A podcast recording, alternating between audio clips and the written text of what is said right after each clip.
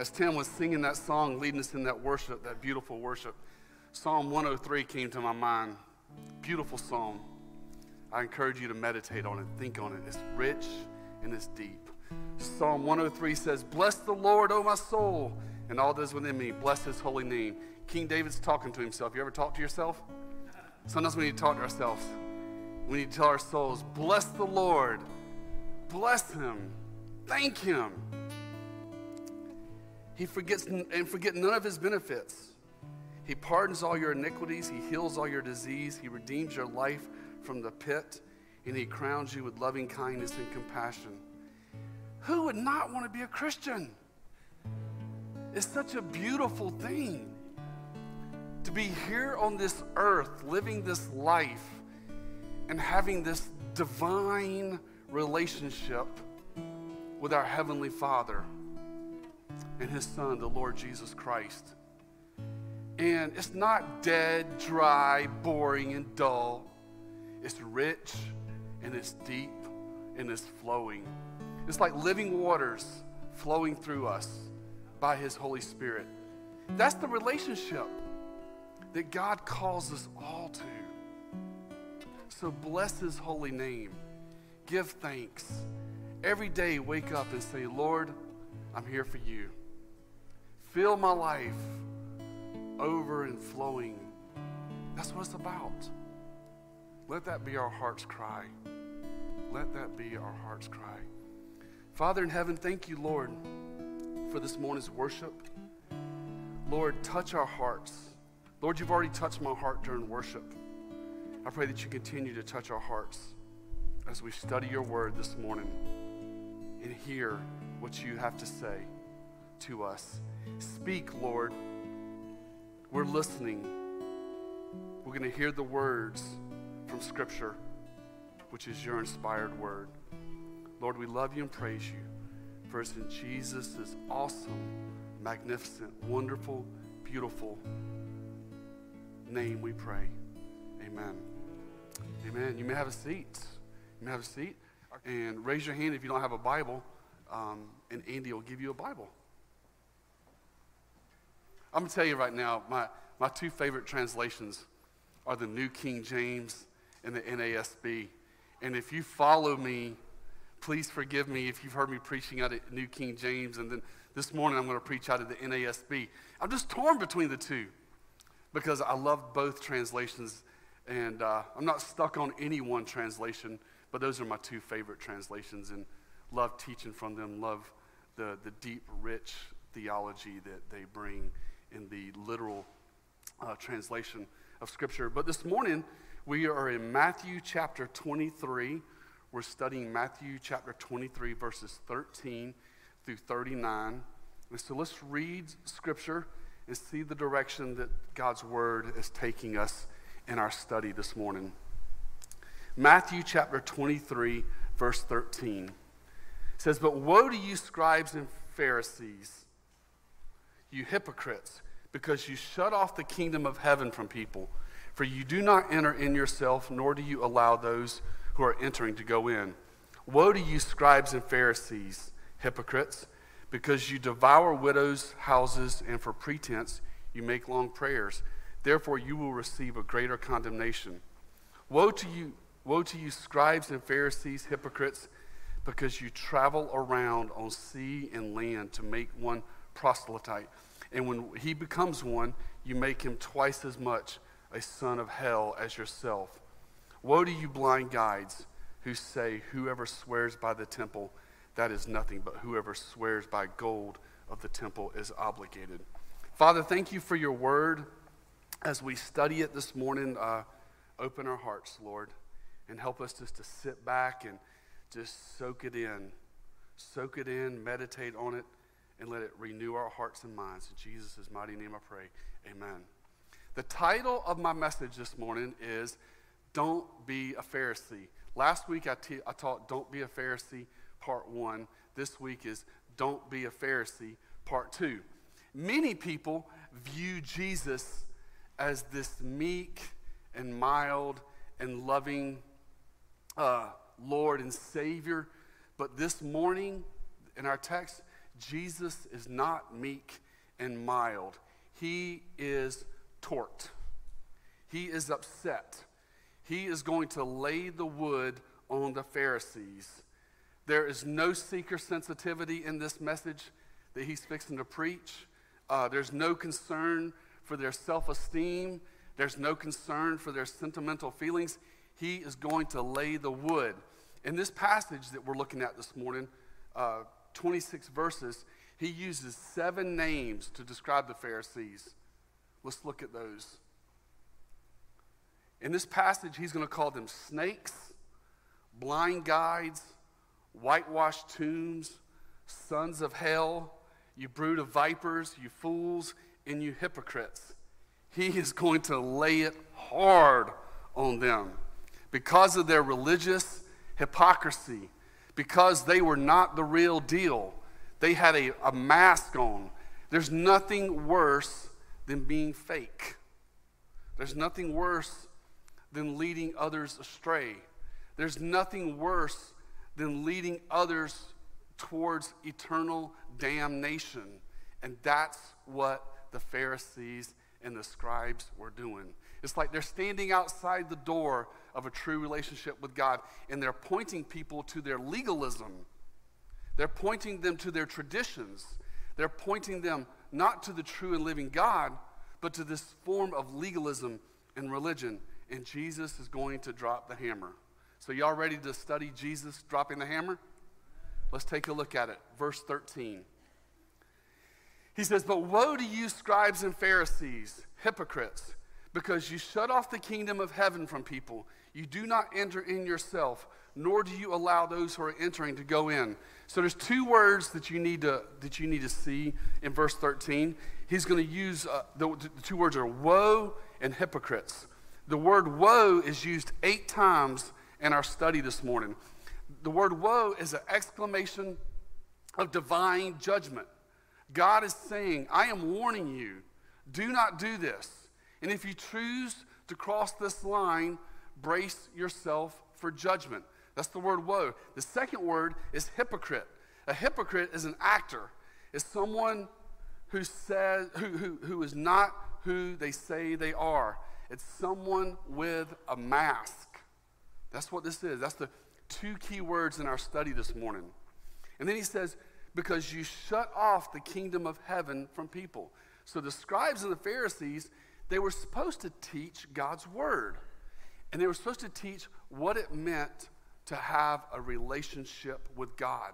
That's what all true leaders in the church, in the body of Christ do. Old Testament, New Testament. They are to teach the people about God and teach them how to be in a right relationship with God. But the scribes and the Pharisees during the first century, they were doing just the opposite. They were doing just the opposite. They were not teaching people about a relationship with God. They elevated their traditions and their religious rules over the Word of God. Friends and family, I've only got one good thing to share with you, and that's this.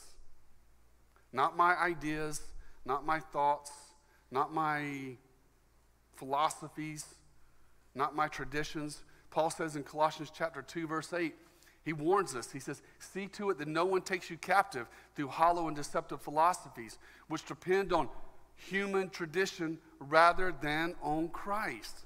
This is the only good thing that we have to share. You know, their, their, their, their legalism is worthless religion. There's no grace. There's no mercy. There's no teaching people about right living. Let it not be said of us, family. Not, let it not be said of Christians. We don't close the door to people. We open the door.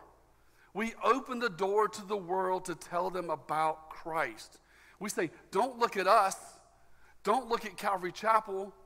Look to Jesus. That's how you open the door, is you tell them about how great and awesome the Lord Jesus Christ is. You explain to them about his great love displayed for them at the cross. Romans chapter five, verse eight says, God demonstrates his own love for us, and while we were yet sinners, Christ died for us. Explain to them John three sixteen, that for God so loved the world that he gave his only begotten son, that whoever believes in him shall not perish but have eternal life. That's what it means to open the door. And if you're not giving them Jesus, if you're not introducing them to a relationship with Christ, you are closing the door. And we don't want to be like the Pharisees. We want to tell people about Jesus. We want to tell people about grace. And we want to tell people um, how to walk in truth. So let's don't. So here's the here's the here it is. Don't be a Pharisee. Tell them about Christ and how good Jesus is. Verse fourteen. Woe to you, scribes and Pharisees, hypocrites, because you devour widows' houses, and for pretense you make long prayers. Therefore you will receive, woe, a greater condemnation. Verse fourteen. This, this command right here is in parentheses in Matthew's gospel, but it's also in two other gospels that Jesus said in this point. And here, uh, the Pharisees, they, they preyed on the vulnerable, okay? The religious leaders, they preyed on the vulnerable. Here, the widows, and they made lengthy prayers to, to, to build a rapport with them so that they could exploit and take advantage of the widows. And that is a very evil, bad thing to do.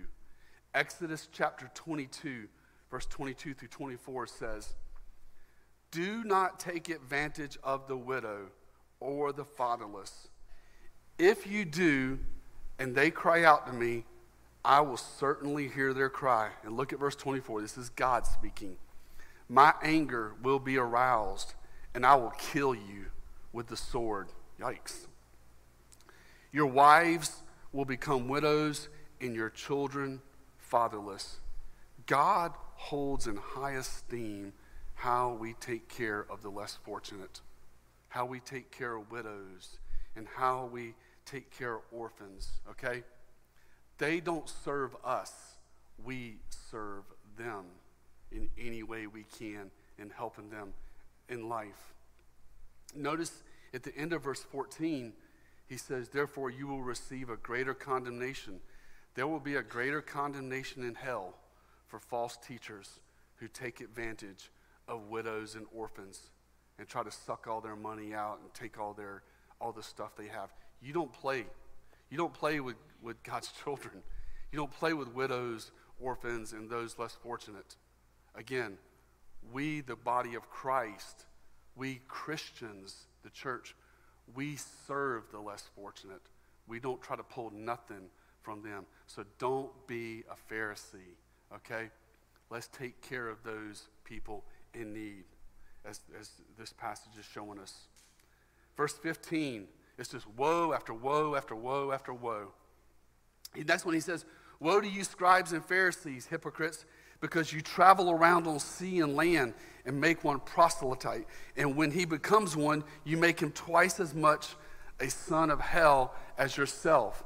One of Israel's callings in the Old Testament was to be a light to the Gentile nations. Their job was to point the surrounding nations to the one true God.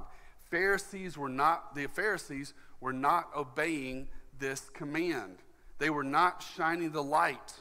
They were on a campaign to convert the world to legalism, to their tradition, to their religion. Instead of winning souls for God, they're sending people to hell. Because obeying the, Paul says in Galatians, by the works of the law, no flesh will be justified in his sight. It takes faith in the Lord Jesus Christ. Our works are nothing in God's sight. They're filthy rags, the scripture says. What we all need, what, what, what, what redeems us, what saves us, and what takes us to heaven is the grace of God and a personal relationship with the Lord Jesus Christ. Christians bring one message to this world, and it's not the message of legalism. It's forgiveness of sin and freedom in Christ. The gospel makes sinners sons and daughters of the Most High God, and it saves them from the damnation of hell. He calls them sons of hell, meaning they're, they're in darkness. They're not heading for heaven. They're heading for hell. Whoever swears by the gold of the temple is obligated, you fools and blind men. Which is more important, the gold or the temple that sanctified the gold. So here he calls them, uh, in verse sixteen and seventeen, he calls them blind guides and blind men. The Pharisees were blind guides, meaning they did not know God. They did not know God. Their eyes, their spiritual eyes, were closed. They did not know him as he was meant to be known through his word. The Bible says faith comes by hearing, and hearing by the word of Christ. It's the work of the Holy Spirit in the heart, in your heart, in the hearing of God's word that produces faith and produces this authentic, intimate relationship with Christ. Verse eight, I believe I'm at verse, yeah, verse eighteen. And he's going to dig in, he's going to continue why they're a blind guide and they're blind men. Verse eighteen, he says, "And whoever swears by the altar, that is nothing. But whoever swells, swears by the offering on it, he is obligated. You blind men, which is more important, the offering or the altar that's, or the altar that sanctifies the offering? Therefore, whoever swears by the altar swears both by the altar and by everything on it. And whoever swears by the temple swears both by the temple and by him who dwell who dwells within it. And whoever swears by heaven swears both by the throne of God and by him who sits upon it." I read all those verses, verses eighteen through twenty-two, because this, this text, this portion of Scripture really goes nicely together. And there's one thought, uh, there's one point in verses eighteen through twenty-two. And the point that Jesus is driving home here, in actually verses sixteen through twenty-two, is this. A person's word carries a lot of weight. It's supposed to carry a lot of weight anyway. You know, when you give your word, you are to fulfill your word. Be a person of your word. Because the Pharisees could not always be trusted, this is what's going on, because of their hypocrisy and because the Pharisees could not always be trusted, they what they did is really strange and difficult to understand, but they created a system to swear by. Okay, that is, if you look in that text, temple or the gold in the temple, or swearing by the altar or the offering made on the altar. What's the difference? If you're swearing, you're swearing. If you're, if you're giving your word. And what Jesus is saying here in this text is don't swear. That's, that's, that's simply put. It's just foundational. What he's saying in this text is don't swear. Let your word be your word, okay? That's very important as Christians. Don't be like a Pharisee, okay? Keep your word. Do what you say you're going to do. And don't swear. Uh, Jesus said in Matthew chapter five in the Sermon on the Mount, verse thirty-four through thirty-seven, he, he, he nails this point. "But I say to you, make no oaths at all, either by heaven, for it is the throne of God, or by the earth, for it is the footstool of his feet, or by Jerusalem, for it is the city of the great king. Nor shall you make an oath by your head, for you cannot make one hair white or black. But let your statement be yes, yes, or no, no. Anything beyond these things is uh, these is of evil." Basically, keep your word. And you know, this just gets on my nerves. I haven't heard it in a long time. I used to hear it a lot. I don't. I don't hear it a lot no more. But when people come up to me and they say, "I swear to God." That just cringes me.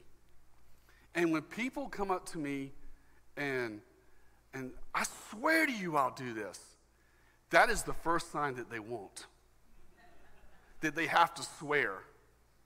You know, we shouldn't have, we, we shouldn't have to swear. We shouldn't have to reassure anybody that we will keep our words. What we need to do in the first place is just manage our words well, okay? We need to manage our words well and be people of our words. If you say you're going to do something, do it. If you say you're not going to do something, then don't do it. Just let your yes be yes and your no be no. Think your words out clearly. And when people think of who you are, let them know that he or she, they keep their word. That's what Jesus is saying here. There's no need to swear and make these oaths. Just be a man or woman of your word. Let your yes be yes and your no be no. There's no need to have to, to emphasize it by, by swearing or, or, or, or using God's name in vain uh, inappropriately. Just let your yes be yes and your no be no. So that's that's how how we as Christians are Christians and not Pharisees. We let our yes, we, we be people of our word, and we don't use um, colorful language to emphasize the point that we're trying to make. Let's continue, verse twenty-three. Woe to you, scribes and Pharisees, hypocrites, for you tithe mint, dill, and cumin, and have neglected the weightier provisions of the law, justice and mercy and faithfulness. But these are the things you should have done without neglecting the others. Is there a verse in the Old Testament that this brings to your mind? I'll, I'll bring it up in just a minute, where he says justice, mercy, and faithfulness. Be thinking about that for a second. There's a real famous verse. I'll give you a hint. It's in Micah that I think Jesus is alluding to, because Jesus, being eternal God, he inspired the Old Testament, and this alludes to a verse. But anyway, what's going on here in verses twenty-three is uh, the Pharisees stressed the minor things, and they neglected the things that are more important. That's what's going on here in this text. You know, they were they were um, stressing little stuff, that, but but the big and weightier things they were neglecting. You know, God wants you to give. God wants you to support your church, to support missions, to support outreach, okay? But you know what he wants more than your money? Matter of fact, leave your money at home till you get these weightier things. What he wants more than your money is he wants your obedience. He wants your obedience. He wants your commitment to evangelism. He wants your commitment to discipleship. He wants your commitment to helping others. So they were emphasizing tithing on dill, cumin, but they were neglecting the big and the heavier things of the Christian faith. You know, we like to say, yeah, I go to church on Sunday mornings. I drop a, I drop a, a check or whatever in the offering. And those are simple things that we can do out of obedience, but there's things that are even greater than those that need to be done first before we get to the small things, and that is evangelism, discipleship, and helping other people. These are the weightier things of Christianity that he's talking about. Now, that phrase, justice, mercy, and faithfulness, does anybody know what passage I'm talking about? I think I, think I heard, I heard, heard the number. Micah chapter six, verse eight. I think Jesus is thinking about that, this verse, as he's saying this to the um, to the Pharisees. But Micah six eight says this: He has told you, O man, what is good. This is what is good, family. To, to, to do what the Lord requires of you, to do justice, to love kindness, and to walk humbly with your God. That's where God wants our heart, okay? That's where God wants the meat of our, the thrust of serving the Lord, is discipleship, evangelism, and building relationships and obeying Christ. And then he knows, he says in verse twenty-four, he says, you blind guides, you strain out the gnat and swallow a camel. Back in the first century, a gnat and a camel, they were considered unclean animals. And I read this week in, in rabbinical writings, they say that the Pharisees, they would close their teeth and sip their drink to keep any gnats that were in their liquid from going into their mouth. They, that's what they would do. They would strain the gnats out, but yet they'll swallow the camel whole. In other words, they, they, they will do things that are, that are egregious, that are sinful, but then they won't, they won't obey the small commands. And God calls us to give all of our heart, to commit everything to him in our life. Verse twenty-five, he says, woe to you, scribes and Pharisees and hypocrites, for you clean the outside of the cup and of the dish, but inside they are full of robbery and self-indulgence. You blind Pharisees, clean, first clean the inside of the cup and of the dish, so that the outside of it may become clean also. Woe to you, scribes and Pharisees, hypocrites, for you are like whitewashed tombs, which on the outside appear beautiful, but on the inside they are full of dead men's bones and all unclean. So you too outwardly appear righteous to men, but inwardly you are full of hypocrisy and lawlessness. So what he's talking about here This is a warning against religious reform. Religious reform. What does that mean, Pastor David? That means where we work on cleaning up the outside of our life and not working on the heart. Okay? Let me give you a hint. Let me give you a tip when it comes to spiritual growth. If you get the inside right, the outside will follow. Okay? We got to get our hearts oriented right. It's always been about the heart. You know, we have to examine our hearts. We have to look at our hearts. We have to pray and say, Lord, by your Holy Spirit, shine your light on my heart. Show me where my heart truly is. And wherever, whatever he finds is wrong, ask the Holy Spirit to change it. And when the Holy Spirit changes your heart on the inside, the outside will follow. The outside will follow.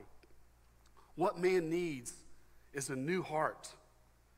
Because of sin, man is a dead corpse. And religion, legalism, is makeup. It's makeup on a dead corpse. But Christianity, the gospel, is heart surgery. It's heart surgery. It is a new you raised from death to life. Ephesians chapter two, verses one through six, which, by the way, is one of our banners right here. Raised from death to life. Before we come to Christ, we are dead. But when, when you come to Christ and you serve Christ, you become alive on the inside. Listen to what the apostle said in Ephesians chapter two. He says, you were dead in your trespasses and sins, in which you formerly walked according to the course of this world, according to the prince of the power of the air, of the spirit that is now working in the sons of disobedience, among whom we too all formerly lived in the lust of our flesh, indulging in the desires of the flesh and of the mind. We were by nature children of wrath, verse three, even as the rest. But God, being rich in mercy, because of his great love for which he loved us, even when we were dead in our transgressions, we were made alive together with Christ. So when you come to Christ and you invite him into your life, you are raised to new life. There, it, it, it is a new you in Christ. All your sins completely forgiven. The Holy Spirit dwelling on the inside. And, and then the outside naturally takes care of itself. And the problem with the Pharisees is they had that backwards. They were focused on the outer appearance.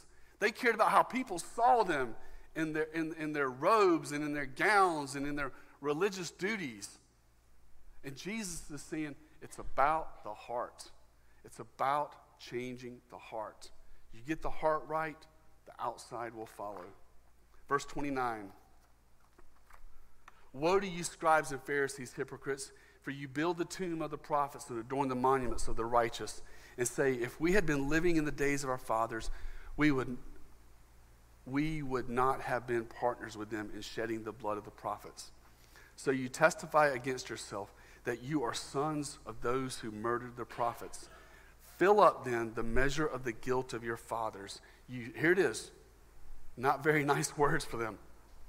He's describing who they are on the inside. Verse thirty-three, you serpents, you brood of vipers. In other words, a bed of baby snakes. How will you escape the sentence of hell?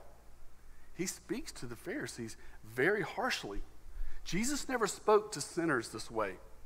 It was to those who knew the truth but rejected or ignored the truth. That's who he spoke these harsh words to. It was those who knew it but rejected it. A serpent's, ven uh, a serpent's venom is, is deadly, we know. Especially I've heard the, the smaller the snake is, the, the more deadly the venom is. So is Christless, graceless religion. It's just the same as venom. Legalism sends people to hell. Grace takes people to heaven. Verse thirty-four.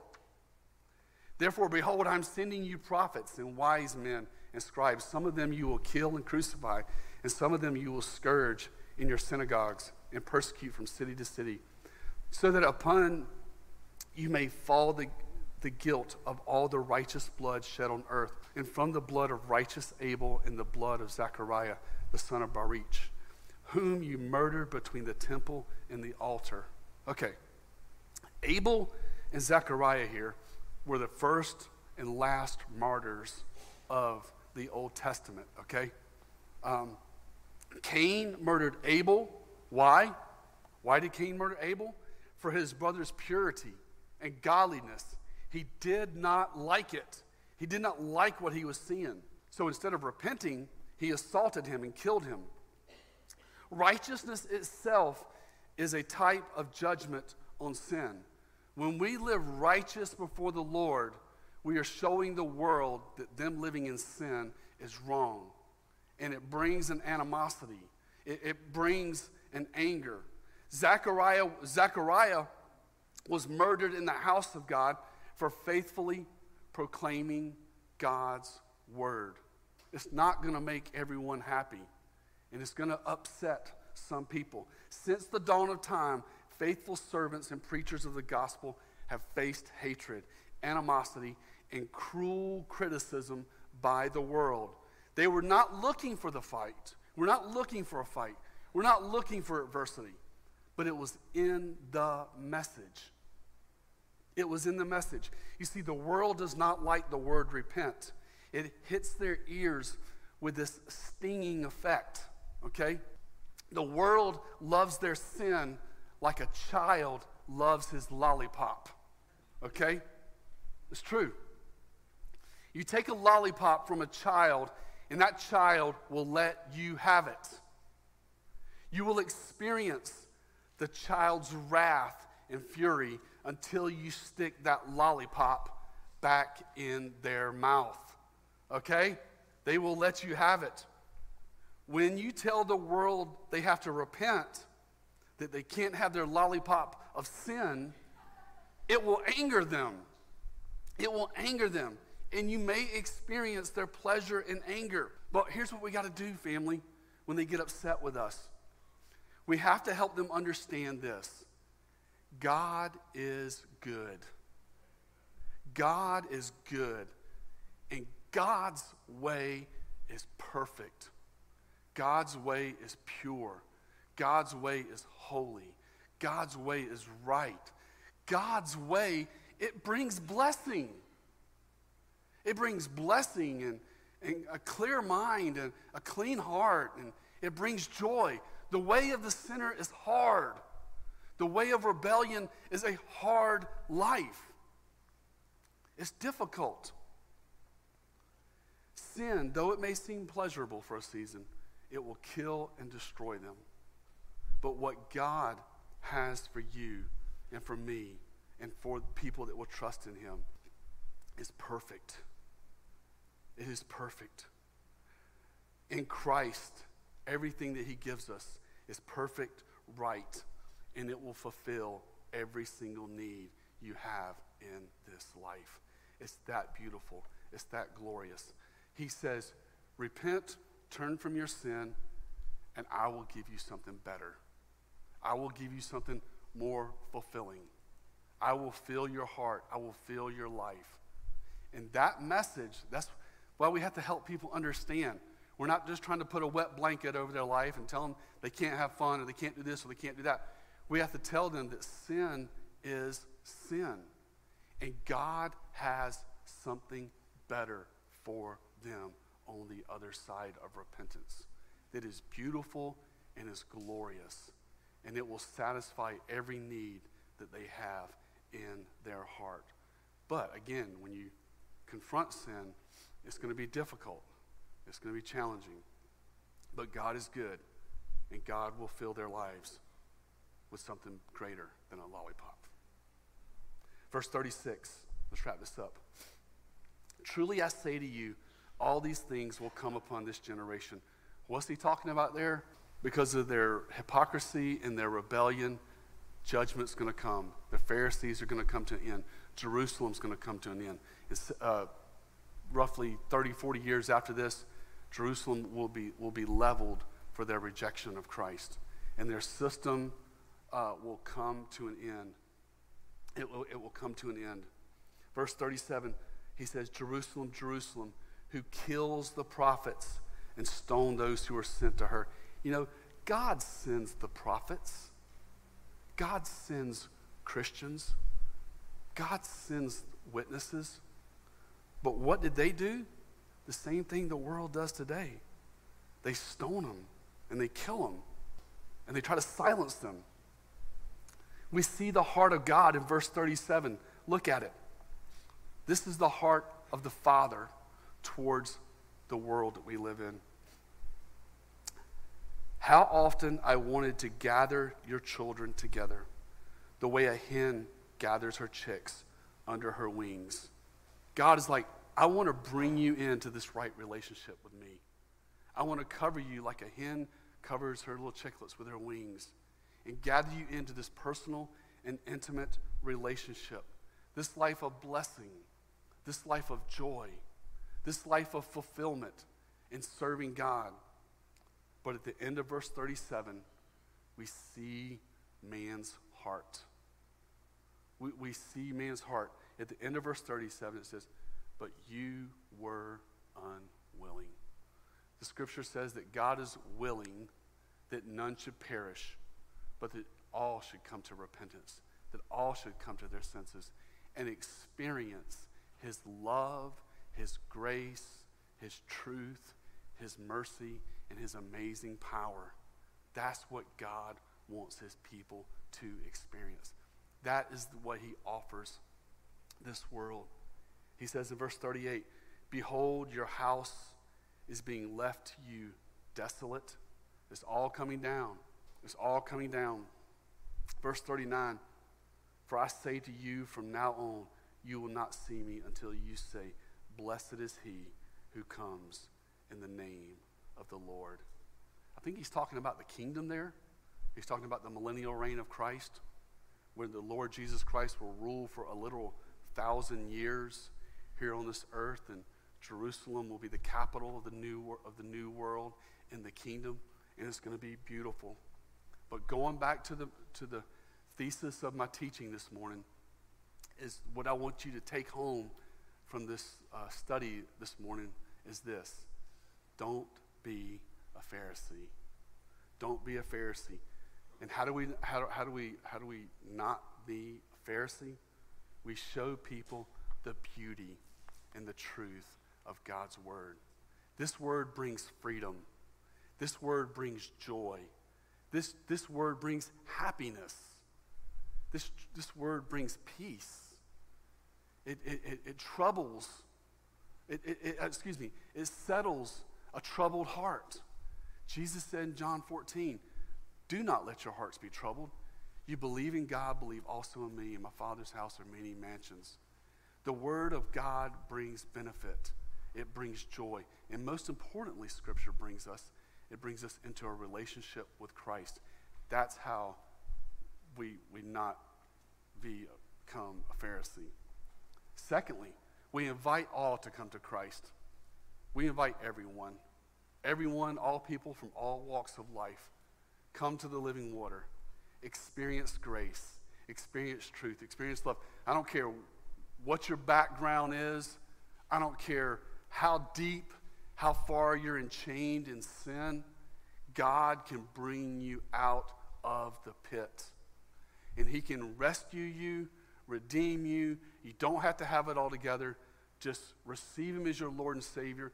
And through the process of growing, through the process of discipleship, he will transform and change your heart. That is our invitation.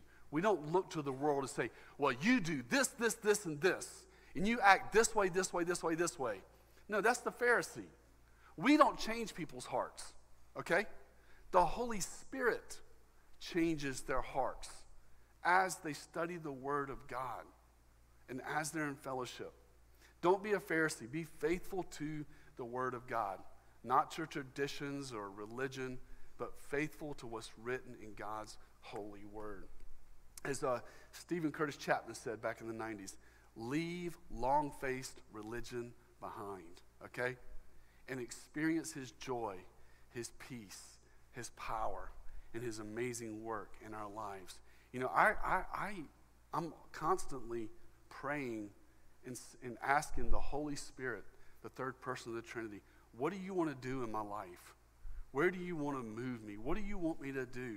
Where do you want, where do you want Calvary Chapel Irmo to go in the future? You know, I'm constantly asking the Lord to uh, not be set in my own ways, but to be led by the Holy Spirit and be open to what the Holy Spirit wants to do. So it's not just uh, me and the elders sitting around in a circle making executive decisions on where the church is going to go based on our own desires, our own needs, our own wants, but genuinely coming together and saying, men, let's pray. Let's seek the Lord. Let's ask the Holy Spirit, not religion, to lead us and guide us. And finally, don't be a Pharisee by walking in his peace. By walking in his peace, walking in his grace, and walking in his love. Let the world see your love for Christ. And let the world see your love for him. The Pharisees back in that day, man, they, they had all their robes and their religious attire. The, the, the sinners and people that were living in the dark corners of Jerusalem, they stayed away from the Pharisees because they felt like they, would, they, they could never make it.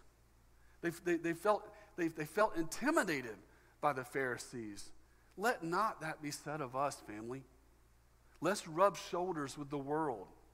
Let's rub shoulders with people who don't know Christ, and let's show them the love and grace and truth of the Lord Jesus Christ. Amen? Amen. Let's pray. Father God in heaven, thank you, Lord, for your word. Father, as we've studied last week and this week uh, uh, on what the, how, what the Pharisees were all about, help us, Lord, to guard our hearts from being a Pharisee in our relationship with you. But, Lord, let us walk in the Spirit. Let us live in the Spirit. Let us trust in your word. Let us love you. Let us obey you. Let us follow you with all of our hearts. And, Lord, let the world around us see our love for you. And then, Lord, show, let us love them with the love that you've given us in our hearts. Lord, guard us from being religious. Guard us from being a Pharisee. And help us to live a life of love, faithfulness, and obedience to you. So, Lord, we love you and praise you. For it's in Jesus' awesome name I pray. Amen. Yesterday afternoon, I went to my study, started opening the Word, and I'm looking forward to the next couple weeks. Next couple weeks, two or maybe three Sundays, we're going to look at Matthew chapter uh, twenty-four. And if you like eschatology, we're going to be studying what Jesus says in the Olivet Discourse on the things that are to come, the signs of the end of the age. No man knows the day, no man knows the hour. I'm not going to make no predictions. But we're going to study what Jesus said. So we're going from don't be a Pharisee last Sunday, this Sunday, to the next couple Sundays, studying the Olivet Discourse. As Jesus talks about the temple is going to be destroyed, and he's going to talk about the great tribulation and, and the abomination of desolation. And he's going to take us back to Daniel chapter nine and Daniel chapter eleven. So I hope you've been blessed by the teaching at Calvary Chapel Irmo, but just want to give you a heads up what we're going to be looking at over the next couple weeks. I encourage everyone, man, go home. You read the passage. You take your notes. Study the word. Show yourself approved. But that's where I'll be teaching from over the next couple weeks, is Matthew chapter twenty-four. Father, thank you, Lord, again for the fellowship. Thank you for the worship. Thank you for the word. Help us to walk in this great grace. Help us to walk in this truth. And help us to walk in your love. First, in Jesus' awesome name I pray.